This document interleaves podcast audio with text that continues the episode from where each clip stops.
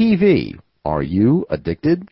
For the boomer generation and their kids, this is no idle question. Researchers Robert Kubey and Mihaly Csikszentmihalyi believe that by looking at what couch potatoes have in common with other forms of addiction, it might help these compulsive TV viewers control their viewing habits.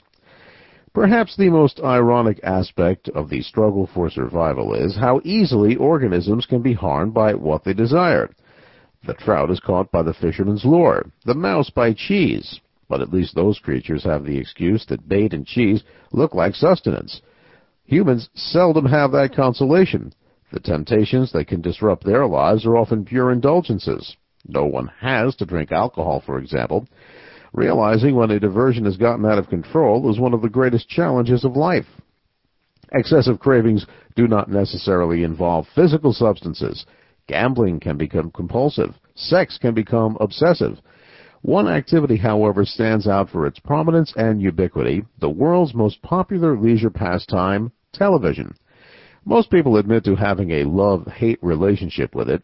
They complain about the boob tube and couch potatoes, then settle into their sofas and grab the remote control. Parents commonly fret about their children's viewing, if not their own. Even researchers who study TV for a living marvel at the medium's hold on them personally. Percy Tannenbaum of the University of California at Berkeley has written, Among life's more embarrassing moments have been countless occasions when I am engaged in conversation in a room while the TV set is on, and I cannot for the life of me stop